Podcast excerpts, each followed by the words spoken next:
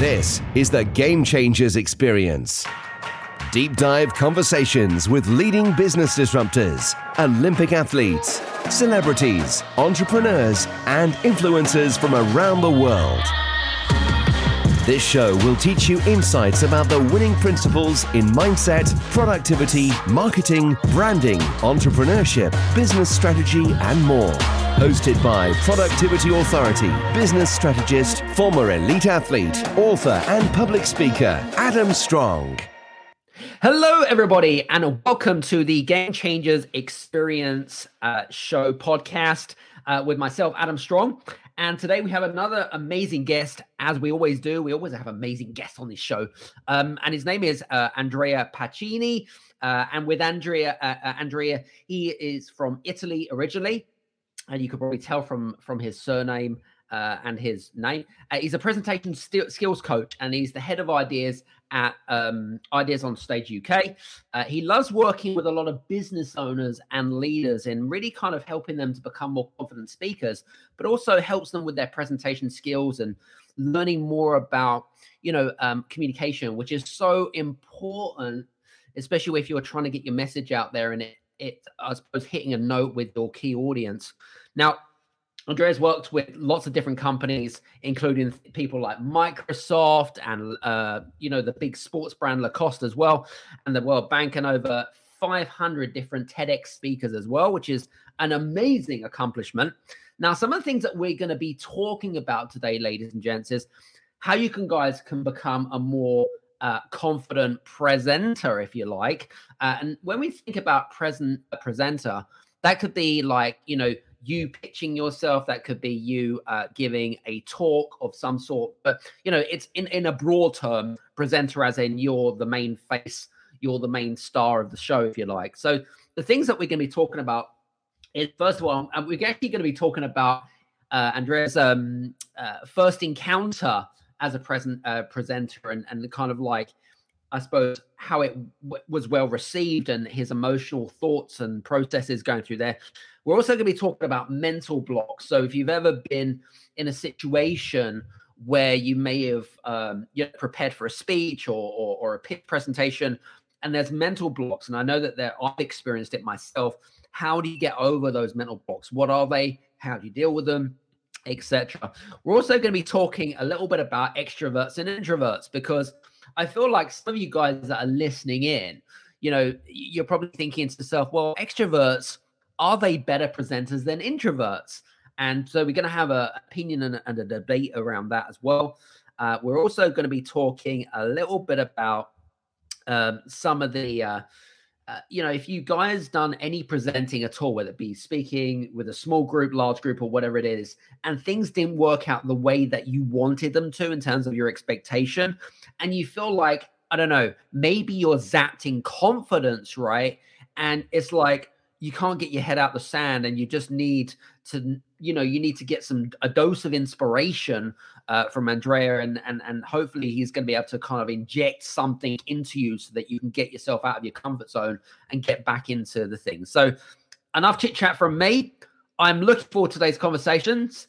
Andrea welcome to the show. Thank you adam. Looking forward to this. Absolutely 100% um interesting I love today's conversations. I'm really looking forward to today. So I'd love to know more about. I mean, I know that originally you're from Italy. I know you're based in the UK, which is kind of cool.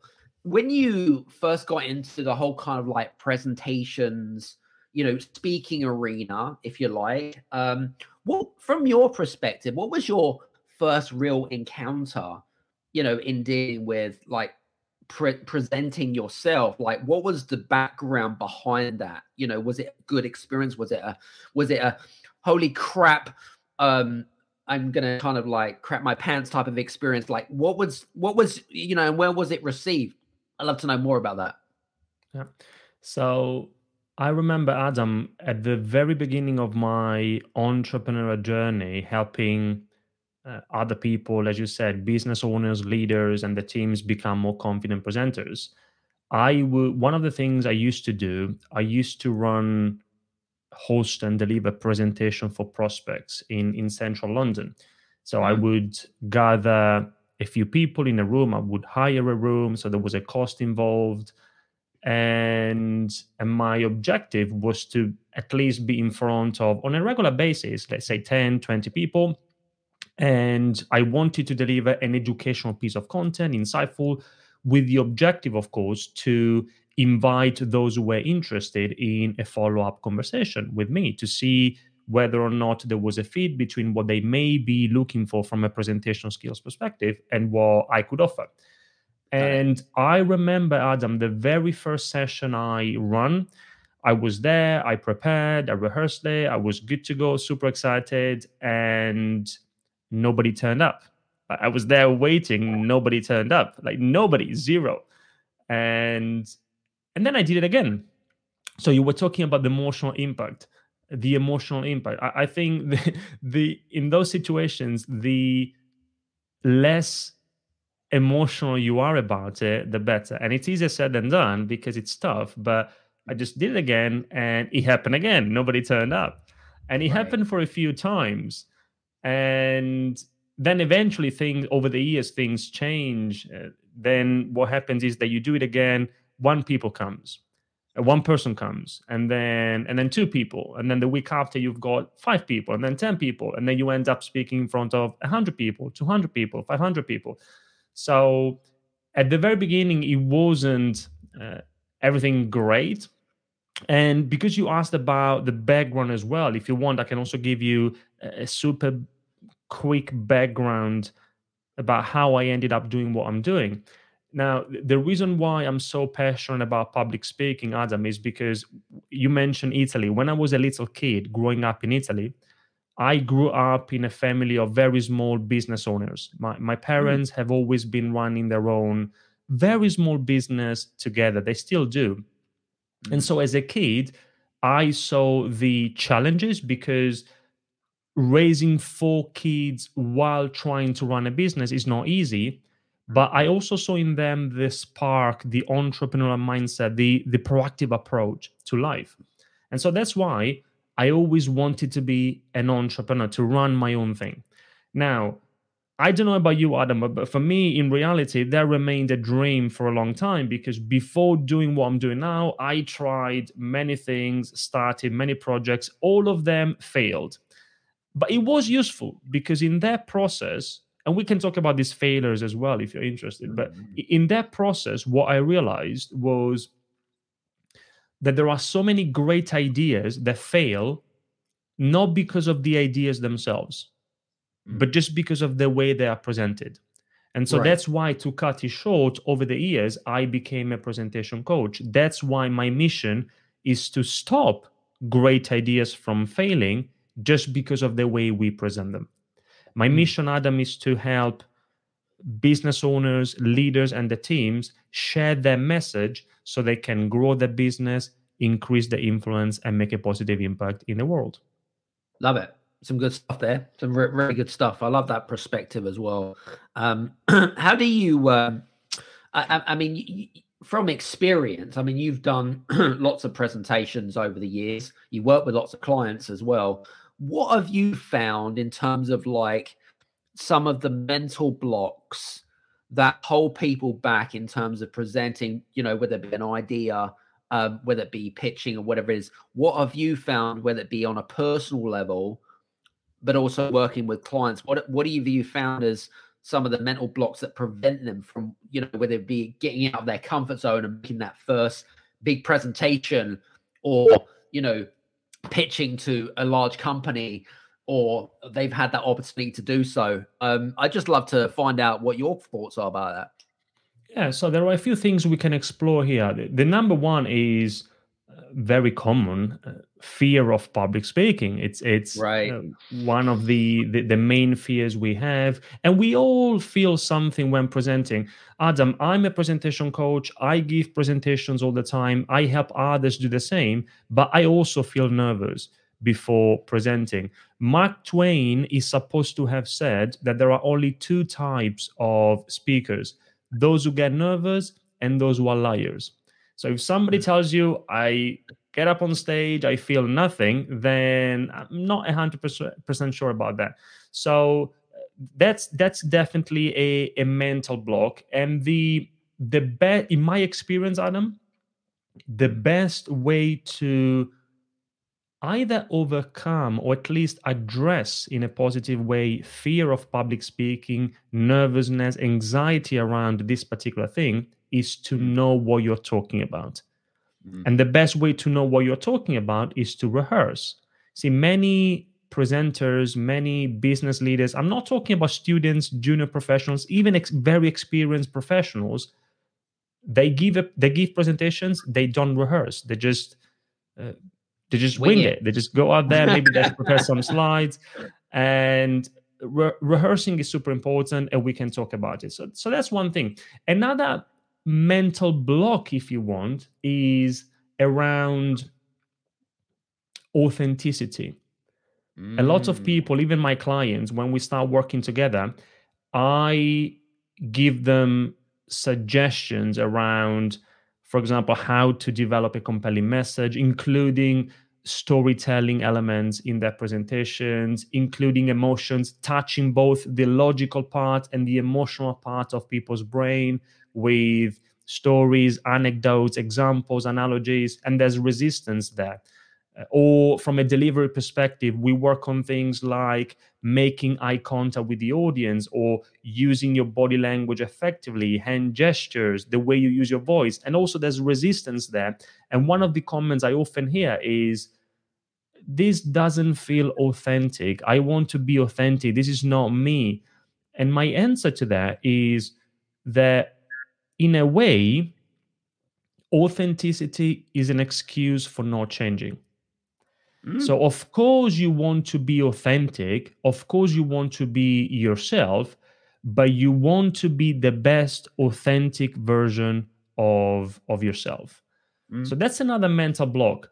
There are many, many others we can explore. For now, if that's okay, I would pause here because I don't want to speak all the Mhm. time, but I'm happy to to go deeper if, if that's the case. Well, actually, they were saying they co- come off the back of this because you mentioned about authenticity. Now, I'm, I'm big. I'm big into authenticity. You know, I think it's um, it's one of my core values.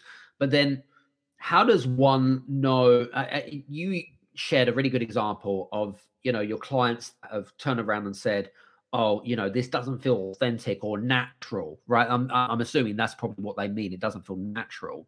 But then, how does that kind of work in terms of authenticity or that natural state versus the comfort zone. Do you know what I mean? It's kind of like how does one try to not overcome, but to try to separate the two between? Does that make sense? Because obviously you have to get out of your comfort zone in order to grow, right? We all know that. But it then is is, is kind of this fine line between the natural state of mind of things of what we do whether it be you know something different whether it be presenting or whatever it might be versus the comfort zone what's your thoughts about that Yeah, and I I agree with you, Adam. There's no, if we think about it, there's no contradiction between the two. So you hmm. mentioned comfort zone, presenting is not natural. That's exactly what they mean. Now, first hmm. of all, yes, presenting is not a natural thing to do. We are hmm. not born with the ability, the skill to speak in front of a group of people, whether that's online or face to face. Presenting is not a natural thing to do. And as a consequence, it requires us accepting that we need to go out or outside of our comfort zone. Mm-hmm. That's that's Yep. by definition. Now, when what I mean by authenticity can be an excuse for not for not learning, for not changing, is that you can be authentic, you can be yourself. You don't have to be Steve Jobs. You don't have to be Simon Sinek when you speak in public. You don't have to be Oprah. You have to be, you can and you have to be yourself, but you you you have to be and you have to become if you want to be an effective speaker, if you want to achieve your objective when presenting, we can also talk about that because having a very Mm. clear objective is really important. If Mhm. you want that, you have to be the best authentic version of yourself. So if you work on your presentation skills, if you and wh- when I say presentation skills, you have to work on your ability to craft a captivating message. You have mm-hmm. to work on your ability to deliver the message in a way that's comfortable and convincing. If you do these things, you are not becoming someone else. You are still authentic. So, what we need to understand from a mental perspective, you are still yourself, but you are just becoming a better version of yourself. You, you, mm. it's, you're just yourself. You are still yourself. You're just a better public speaker. You know, it, um, that I picked up actually because when you talk about the, we'll go back to the the whole kind of natural, authentic, um, and why people may feel like they're not you know, like you mentioned, no one is a natural born speaker, right? No one is a natural, authentic, you know, that, that they were born to be on the stage type thing, which is which makes complete sense. But then, from your perspective, do you feel like, um, uh, what I think from my perspective, it's like, you know, if I want to be a if I want things to be more flowy, if I want things to be more natural, like it comes off my uh, you know, it comes off my tongue and, and I can lip read something. But then, in terms of mentally, you found, you know, especially with working with lots of different people, is that the first thing they're thinking about is they might be comparing themselves to somebody else that they may have seen on stage. And the first thing they're thinking about is, I'm never going to be as good as them. So I guess my question is, how does one get away from the whole kind of, I need to compare myself to those great speakers or whoever it is or a, a, leader or thought leader how do i get around the whole kind of like i need to compare i need to compare myself to those types of people yeah uh, adam i think that comparing yourself to other people other great speakers is not necessarily a bad thing hmm. what i find is that if you compare yourself with one particular speaker, mm. that tends not to work really well. So you compare yourself with again with Steve Jobs, with right. Brené Brown, with Bryan Stevenson. It doesn't work, and that's where there, there's in in unknown authenticity there. But mm. I, I find that it works, it can work really well if you not necessarily compare yourself, but if you if you try and learn and pick skills up from many speakers. Mm-hmm. So if you do that, you look, for example, Adam is a great speaker. I can learn something from Adam. Daniel is another great speaker. I can learn from Daniel. Lee is a fantastic speaker. I can learn from Lee. And so you compare yourself or you learn from other speakers, and then you take one technique from Adam, one approach from Lee, another particular tactic from Daniel, and then you bring them to yourself and you make them work for you based on who you are, what makes you comfortable, what your context is, who your audience is. So again, nice. comparing yourself is not necessarily a bad thing, but I find that if you compare yourself with one person, one speaker in particular, it doesn't hmm. work. If you try and learn from many speakers and then you make it your own, that kind of comparison tends to work much better. Yep, like that. That's some good advice. That one, very good. Um, I, I have to ask you this because um, I, I reckon some of our listeners will probably be probably thinking about that. Um, we have a mixture of extroverts and introverts of of listeners and stuff, and I suppose half the world is, is kind of like 50-50 split. Some of us are more hybrid or whatever it is. Are extroverts better than introverts when it comes to presenting? What I suppose that's my first question, and my second question is is if I am an introvert and I want to be a better presenter, are are, are there is there any sort of um, uh, tips that we could or what we could learn from extroverts that can make us a better presenter? Yeah. So first of all i think that no extroverts are not necessarily better than introverts at, at speaking. Now again I, I don't want to take me as an example adam but because that's what i do i'm a presentation coach. Hmm. i'm an introvert. I'm not an extrovert. I'm i love being on stage. And that's the interesting thing. You can enjoy presenting can become exciting for you even if you're not an extrovert I- am not an extrovert uh, for example i hate i don't know about you adam i hate networking. I hate one-to-one networking or small groups. It's it's not my thing. Also because I'm an introvert. But then oh. being on stage is a different thing. So you can be a great presenter even if you're not an extrovert. Now, for introverts, what what mm. we need to understand is that there's a structured way of thinking about presenting. If we want to become more confident presenters, even for introverts, a lot of people think, Adam, their confidence comes from either wishful thinking or innate or blind self belief. No, confidence comes from familiarity first of all. The more we do certain things the more confident we, we, we become at doing those things. And confidence also comes from the process you follow the structure you follow. There's a structured way of thinking about presenting from the foundation of the presentation process which is really about understanding your audience what they need and the context because it's not your presentation it's always the audience's presentation. You go from there to learning how to brainstorm effectively to identify your key messages.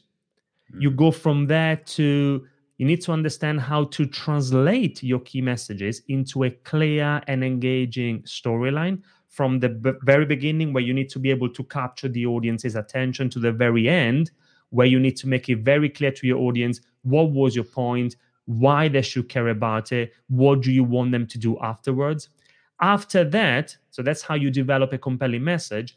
If, for example, you need visuals to support your message, you need to be able to avoid the typical death by PowerPoint. People can't read a listen at the same time.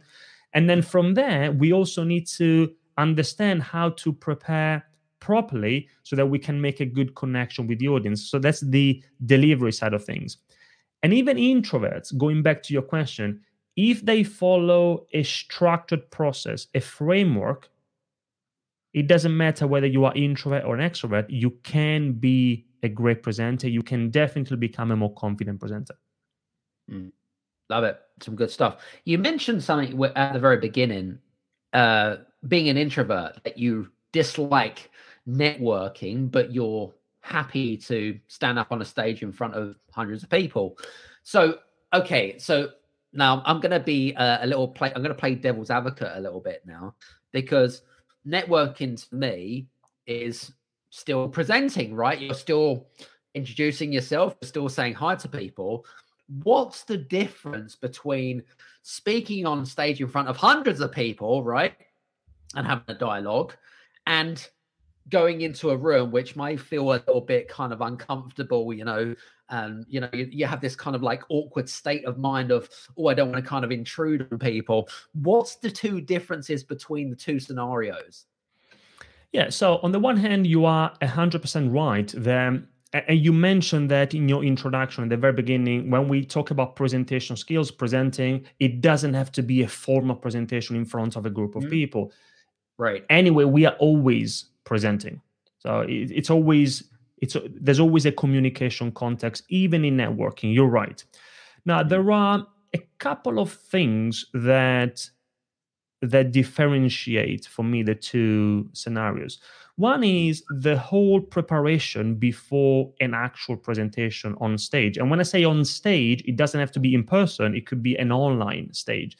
But the preparation there is different. Again, you go through the entire presentation journey, you prepare it, and then the spotlight is on you. People are there to listen to you. You give that presentation, you have a particular objective that you want to achieve. You can see after the presentation whether or not you've you've achieved your objective. There is a different dynamic that you can experience that you can live that you can breathe when you are on stage which which at least for me i'm not saying that this is the truth mm-hmm. for me is different i don't have the same feeling in a um, in a networking environment. The other thing and probably adam that's the main thing i find that often maybe not always but at least in my experience networking is a lot about people being there pretending that they want to listen to others but all they want to do is they just want to sell uh, uh, their uh, promote what they do their services their products. So I don't know why it's just a different dynamic. It doesn't work really well for me. I get it. I get it. I get it. I, I, I that's, that's really funny. Actually, it's really funny. Um, was there ever a time, like, from your perspective, of you, and you may have experienced this, or maybe you've got um, a story of, of of a client that you worked with, but has there ever been a time where, um, whether you you you know you've done a presentation or you've done a speech or or whatever it might be, and it just kind of went wrong. For whatever reason it just went right it didn't meet your expectation. You you didn't feel good about it. Uh you may have i don't know you may be sort of swallowing your own medicine here and sort of saying has there ever been a time like that? What like what was the scenario? How did it make you feel? Uh the first thing. And secondly you know what would you have done next time in terms of like you know if you was to be able to do have that opportunity again yeah. So Adam, I can give you a an example, something real that happened to one of our clients. And then, if we have time, I'm happy to share my own experience as well. And also, your question is very much connected to the importance of setting yourself the right objective when presenting. So, we can talk about it only if there is an interest. But, first, let, let me let me share with you this actual thing that happened to one of our clients. Her name is Marie from Paris in, France. Marie is an executive. She's an expert in leadership, and she was invited by an association in Finland to give a talk about leadership. And she was super excited. It was one of the first international speaking opportunities. So she prepared really well. Nice. She knew her message. She told us that she prepared 50, 50, 50 beautiful slides. And also, she rehearsed properly. So she was ready to go. Nice. She flew to Finland the day before yeah. the conference, then arrived there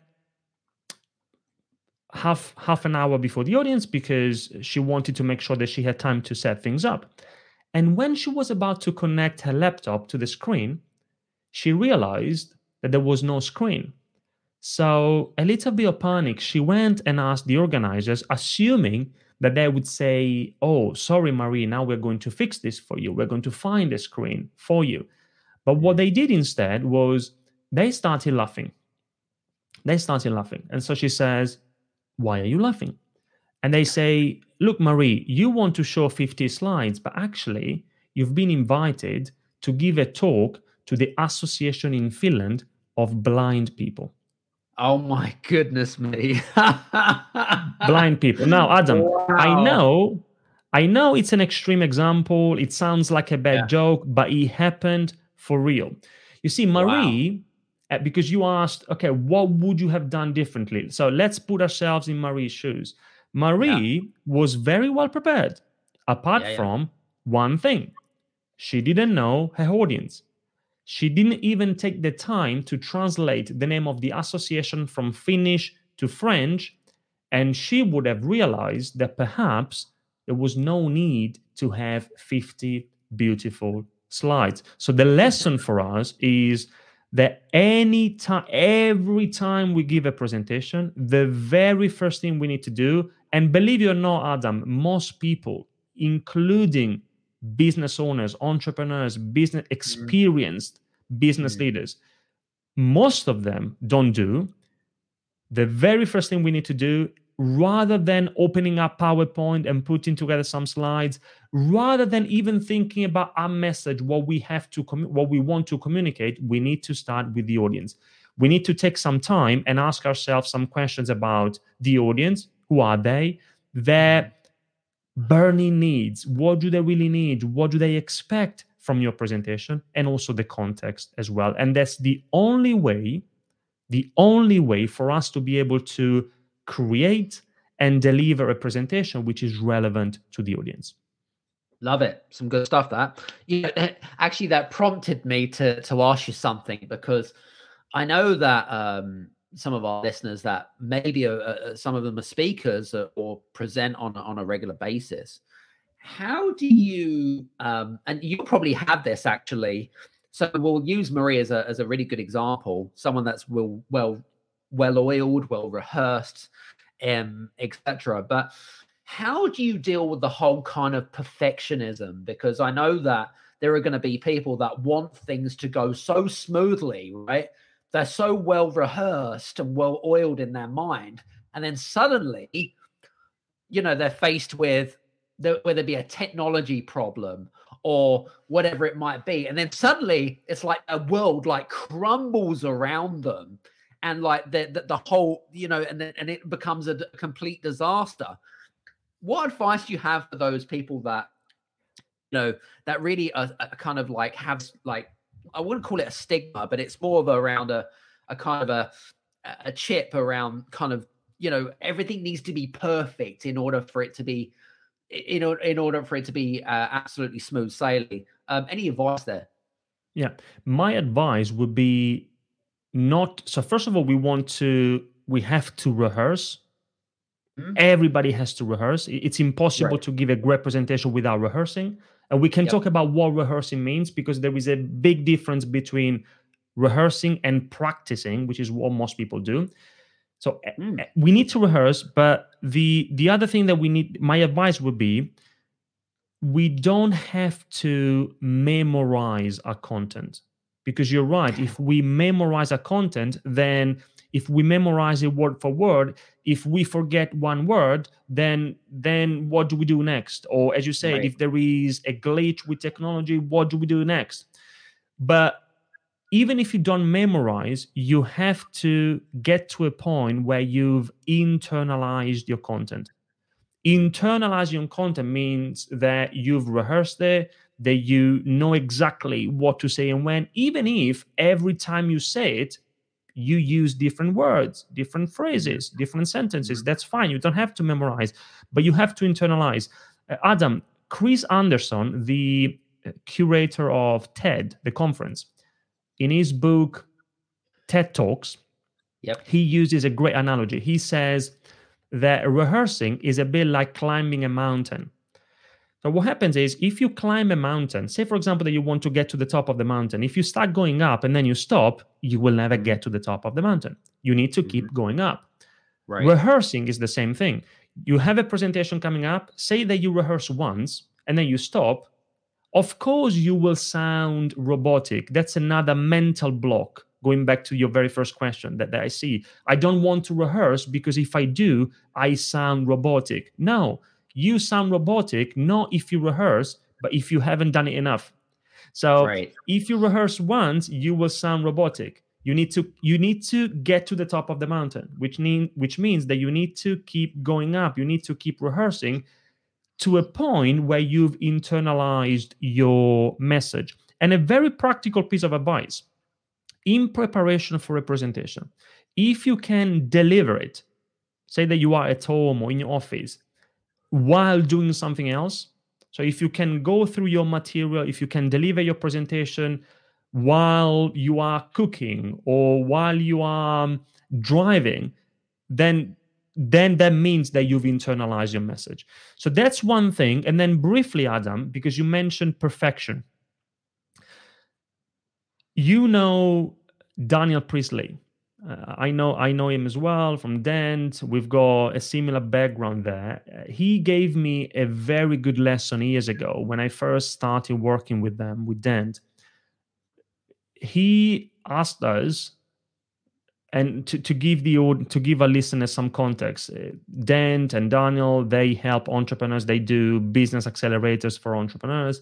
And he asked us to create a brochure for our product or service. And it took me a while and at some point i was super excited about it because my brochure was almost done. And so i sent him a message and i said daniel uh, my on the Facebook group, my brochure is 99% done. I was super excited about it. And he replied, he said, 99% done is not done. That's it. That, that was the that was the, the reply. And and this is very much connected to the idea of perfectionism. I was being a perfectionist. My brochure was 99% done and not 100% done because I thought that it was never perfect. The same can be applied to a presentation. You see, Uh, many many people, Adam, attend, uh, watch uh, podcasts like these. They they listen to to to videos and webinars, and then what do they do? Nothing. That they procrastinate. They think that now is not the right time, and so they'll wait for the perfect time because until something is perfect, then there's nothing that we can do about it. So mm. I would say that from a public speaking perspective, as speakers, we need to aim for personal rather than perfect. There is no such thing as a perfect presentation. Love it. Some good stuff, like very cool. You picked up something which was really interesting, something that got, got me intriguing. I do a lot of speaking myself, as you know, through whether it be podcasting, online, in person, whatever it might be. And you picked up something which is really interesting and caught, caught me um, caught me intriguing. You talked about rehearsing versus practice. I thought that they were kind of very well. They are similar, but I thought they were also the same. Tell us. Um, obviously, there, there there there is some core differentiations. What what's the difference? The difference is that practicing, which is most people do, is they, they by the way they most people think that they are rehearsing. When i ask the question do you rehearse? Yes. And then when i go deeper i understand that they are not. They are practicing. Now practicing right. means that for example you say that you've got some slides. So you open up your laptop you go through your slides. As you do that you think about what to say. You start maybe repeating your presentation a little bit. And then at some point you realize the some the flow is not quite there. So you go back you change things and then you start again.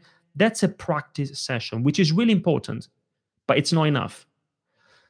In addition to that we need to get to a point where we rehearse. And rehearsing means repeating your presentation out loud not in your head out loud from the very beginning to the very end without stopping as if there is a real audience in front of you. So that's one element, one key difference. The other key difference is that ideally, and that's what great speakers do, is you want to rehearse in the real world, like in a in an environment, in a setting which is as close as possible to the setting, to the environment you will have in the real presentation. And it doesn't have to be complicated. For example, say that you need to give an online presentation, a webinar. Now, okay, are you going to use what tool? Maybe you're going to use Zoom. You've got some slides. Perfect. So when you rehearse, you open up your laptop, you open up Zoom, you make sure that you've got your slides there, you've got your camera, your microphone, your lighting, everything. So you recreate conditions which are as close as possible to the conditions you will have in in the actual presentation. That makes a big difference. That's what great speakers do and that's the difference between just practicing and rehearsing. Love it. Some good stuff there. Interesting here. One of the things that comes to my mind, especially when it comes to, uh, I mean, it could be related to kind of rehearsing and practicing, but more around the kind of like um, present presenting than anything else. What um what's the best advice for you know for some of our listeners that you know are there any rituals that you advise people to do prior to presenting, whether it be a webinar, whether it be a podcast, whether it be standing on stage and pitching to investors. I mean, each different scenario, of course, but there might be some rituals that you advise people. What what what what's, what are the, some of the rituals that you advise? I'm glad that you asked this question, Adam, because because the answer is yes. There's there's a ritual, for example, that I go through before any presentation, and I would encourage everybody to do the same great speakers have some kind of a ritual or routine before an important event, before a presentation. Now, my routine, my ritual, if you want, it's a kind of warm up sequence that I do, and it doesn't have to take long, it could be just one minute. It's a combination of something I've learned from, and you may know him because he's also he was part of the he's part of the Dent community. Uh, Adam, do you know Lee Warren? Yes, he rings a bell. Yeah, Lee, Lee is a fantastic speaker. And he's also written a great book, The Busy Person's Guide to Great Presenting. a great great speaker and i've learned something many things but this particular this warm up from him so i use his approach and a combination of my own learning over the years so what i do is first of all i breathe i take some time even if it's just a few seconds breathing is super powerful there's a very strong connection between breathing and the quality of your voice and for obvious reasons voice is a very powerful communication tool so, breathing, it could be as simple as breathing in slowly through your nose and then breathing out through your mouth. And what I do, for example, Adam, I do this three or five times. I breathe in and I count to four, and then I breathe out and I count to six.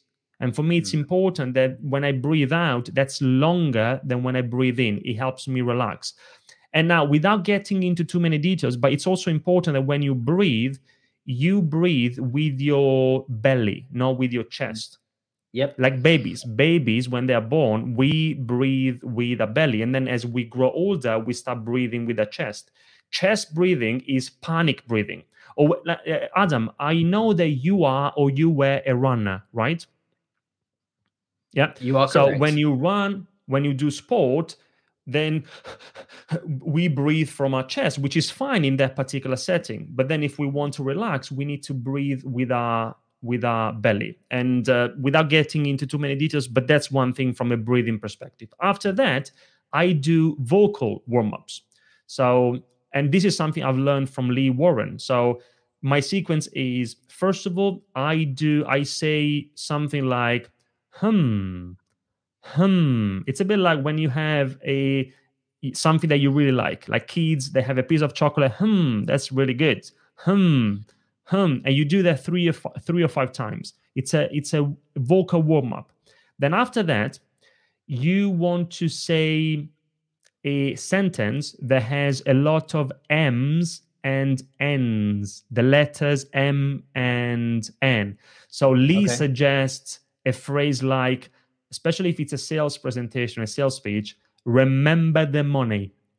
Remember the money. And you repeat it and you need to exaggerate it. It's not remember the money, it's remember the money. You, you, you really want to exaggerate it to warm up the muscles here.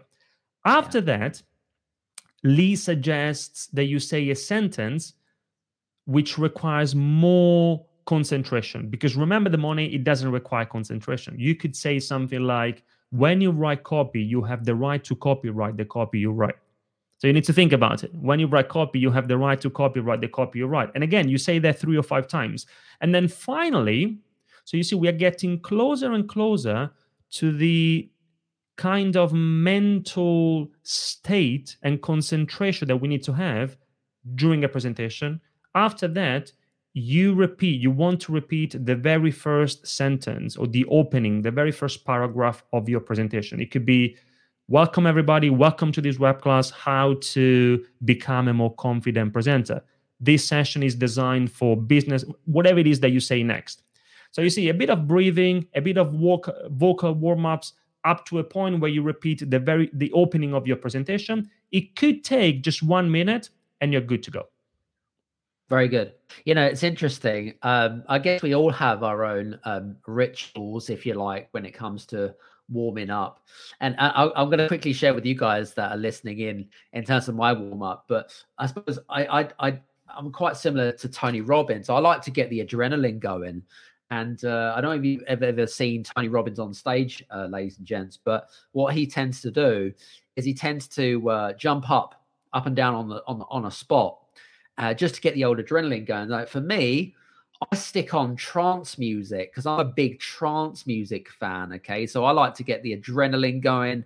I like to get the, uh, I like to get, you know, I just like to get pumped really. So I might do a few press ups. Uh, I might do, uh, you know, I, I just like, I'd like to get sweaty a little bit just to kind of get get that excitement going. But I guess we all have, you know, we all have different ways in which um, you execute and you know deliver that message in such a way because for me i have very high i'm a, I'm, I'm what, what we call a, a presenter who has very high energy so one way to contain that is by exploding some of that energy out prior to actually going up on stage. But um, I just wanted to kind of share that with you. But anyway, uh, Adam, so a, a couple of thoughts there because the lesson for us is that there's no good or bad approach. There's only right. an approach that works for each individual person. So yep. you you've got you you you like and it works for you the Tony Robbins approach, and I've seen Tony Robbins. I know what you mean when he when he jumps up and down from a spot, visualization, I, stuff like that. Yeah, yeah, yeah. Yeah, I I tend to. I'm a kind of an opposite. I, I need to relax and breathe. Mm. That that kind of. I, I, need that kind of dynamic.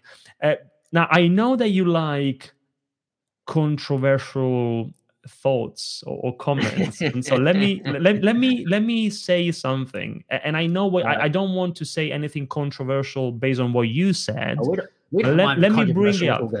let, let, okay, let me bring it up. So because you said that you are a very energetic speaker mm. let me say adam that an audience doesn't necessarily want energy from a speaker. And I'm, I'm not talking about you now, yeah? Because okay. you may use the word energy, but maybe what you actually do on stage is something different. Absolutely. Now, and yes, you, you mentioned Tony Robbins. For me, yeah, that's that's an energetic presenter. And mm.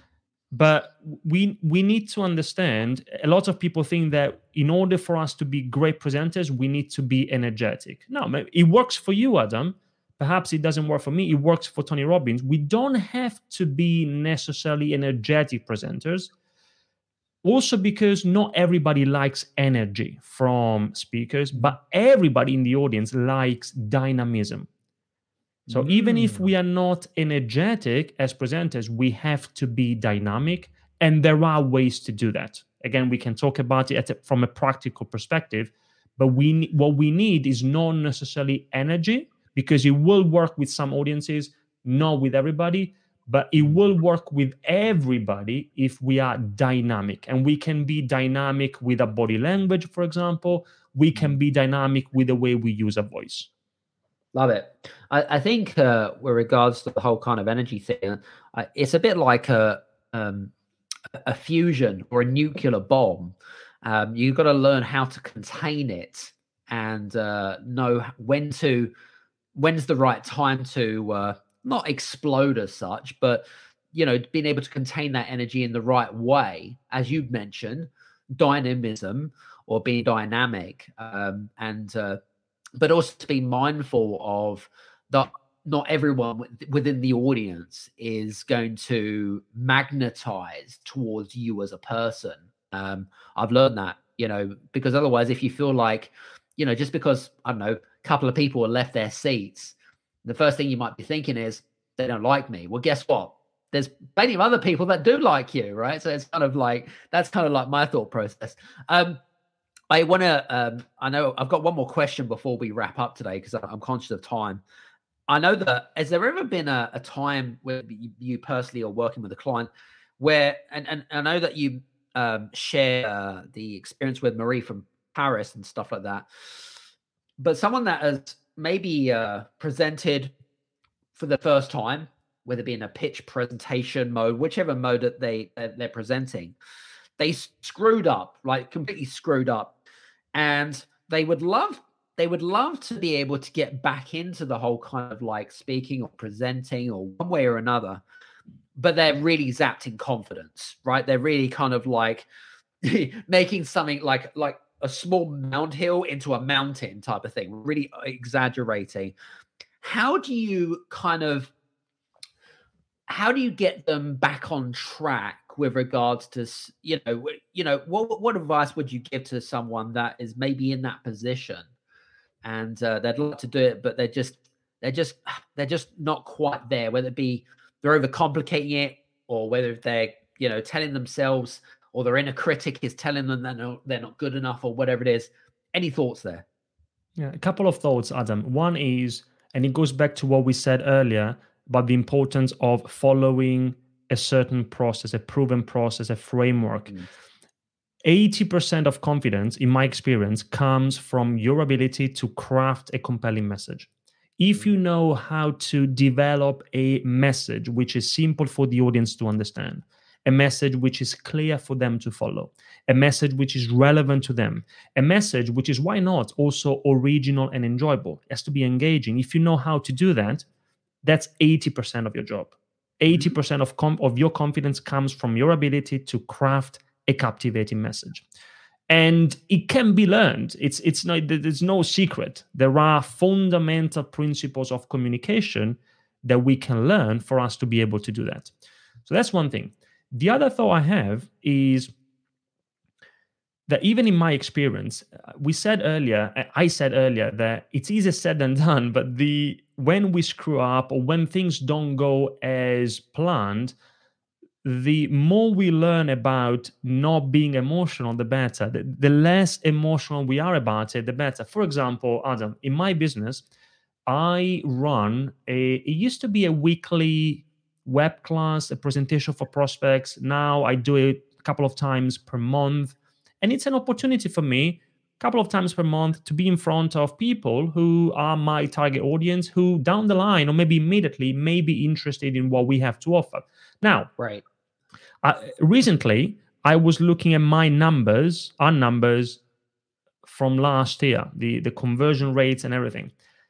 Now, out of everybody who attended my web classes last year, I had or we had in our, with people in our team a sales, let's say a sales conversation, a discovery call with 20% of them, which okay. means that 80% didn't decide to to go ahead and have a conversation with us.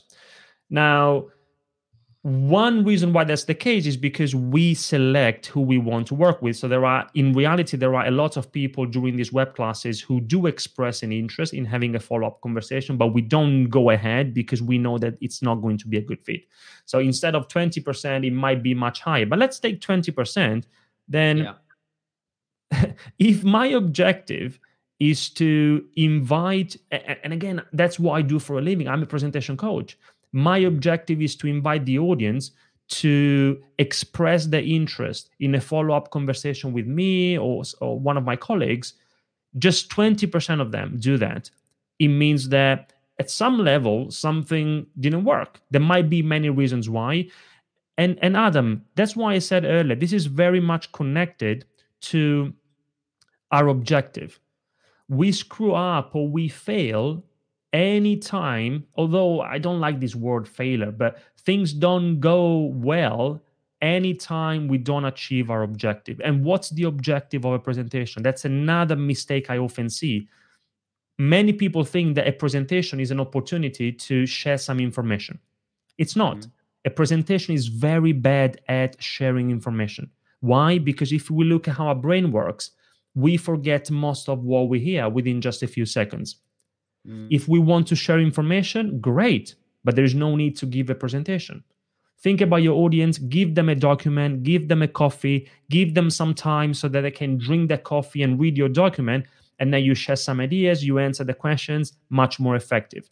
With a presentation, you don't want to inform your audience, you want to transform them. Transformation, you need to be able to change something either in what they believe or in what they feel, or even better, in what they do. If after your presentation your audience doesn't believe, feel, or do anything new or different, then you've wasted your time, and even worse, you've wasted theirs. Yeah, love that. Some good stuff. Um, I know we are we're out of time, but I've thoroughly enjoyed our conversations. Uh, we've covered a lot of groundwork, ladies and gents. I hope that you have well, number one, I hope you've enjoyed the conversation that we're having uh, between each other. Um, my, um, I was going to say to you, for you guys that are listening in and would like to find a bit more about Andrea and, and, and how he can potentially help you with presentation skills, what I would endorse you guys to do is to check out his links below.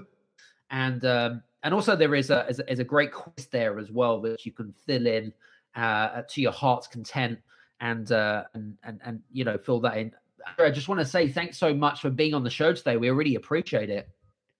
Thank you, Adam. It was great. Thank you. So, for you guys that are listening in, um, hope you've enjoyed today's show. I thoroughly enjoyed it. We've covered a lot of groundwork. Do me a favor if you if you love the show and you love about what we're doing, please do me a favor. I would really greatly appreciate it if you could leave a one or a five star review. A five star review would be better, of course, on Apple or on Spotify.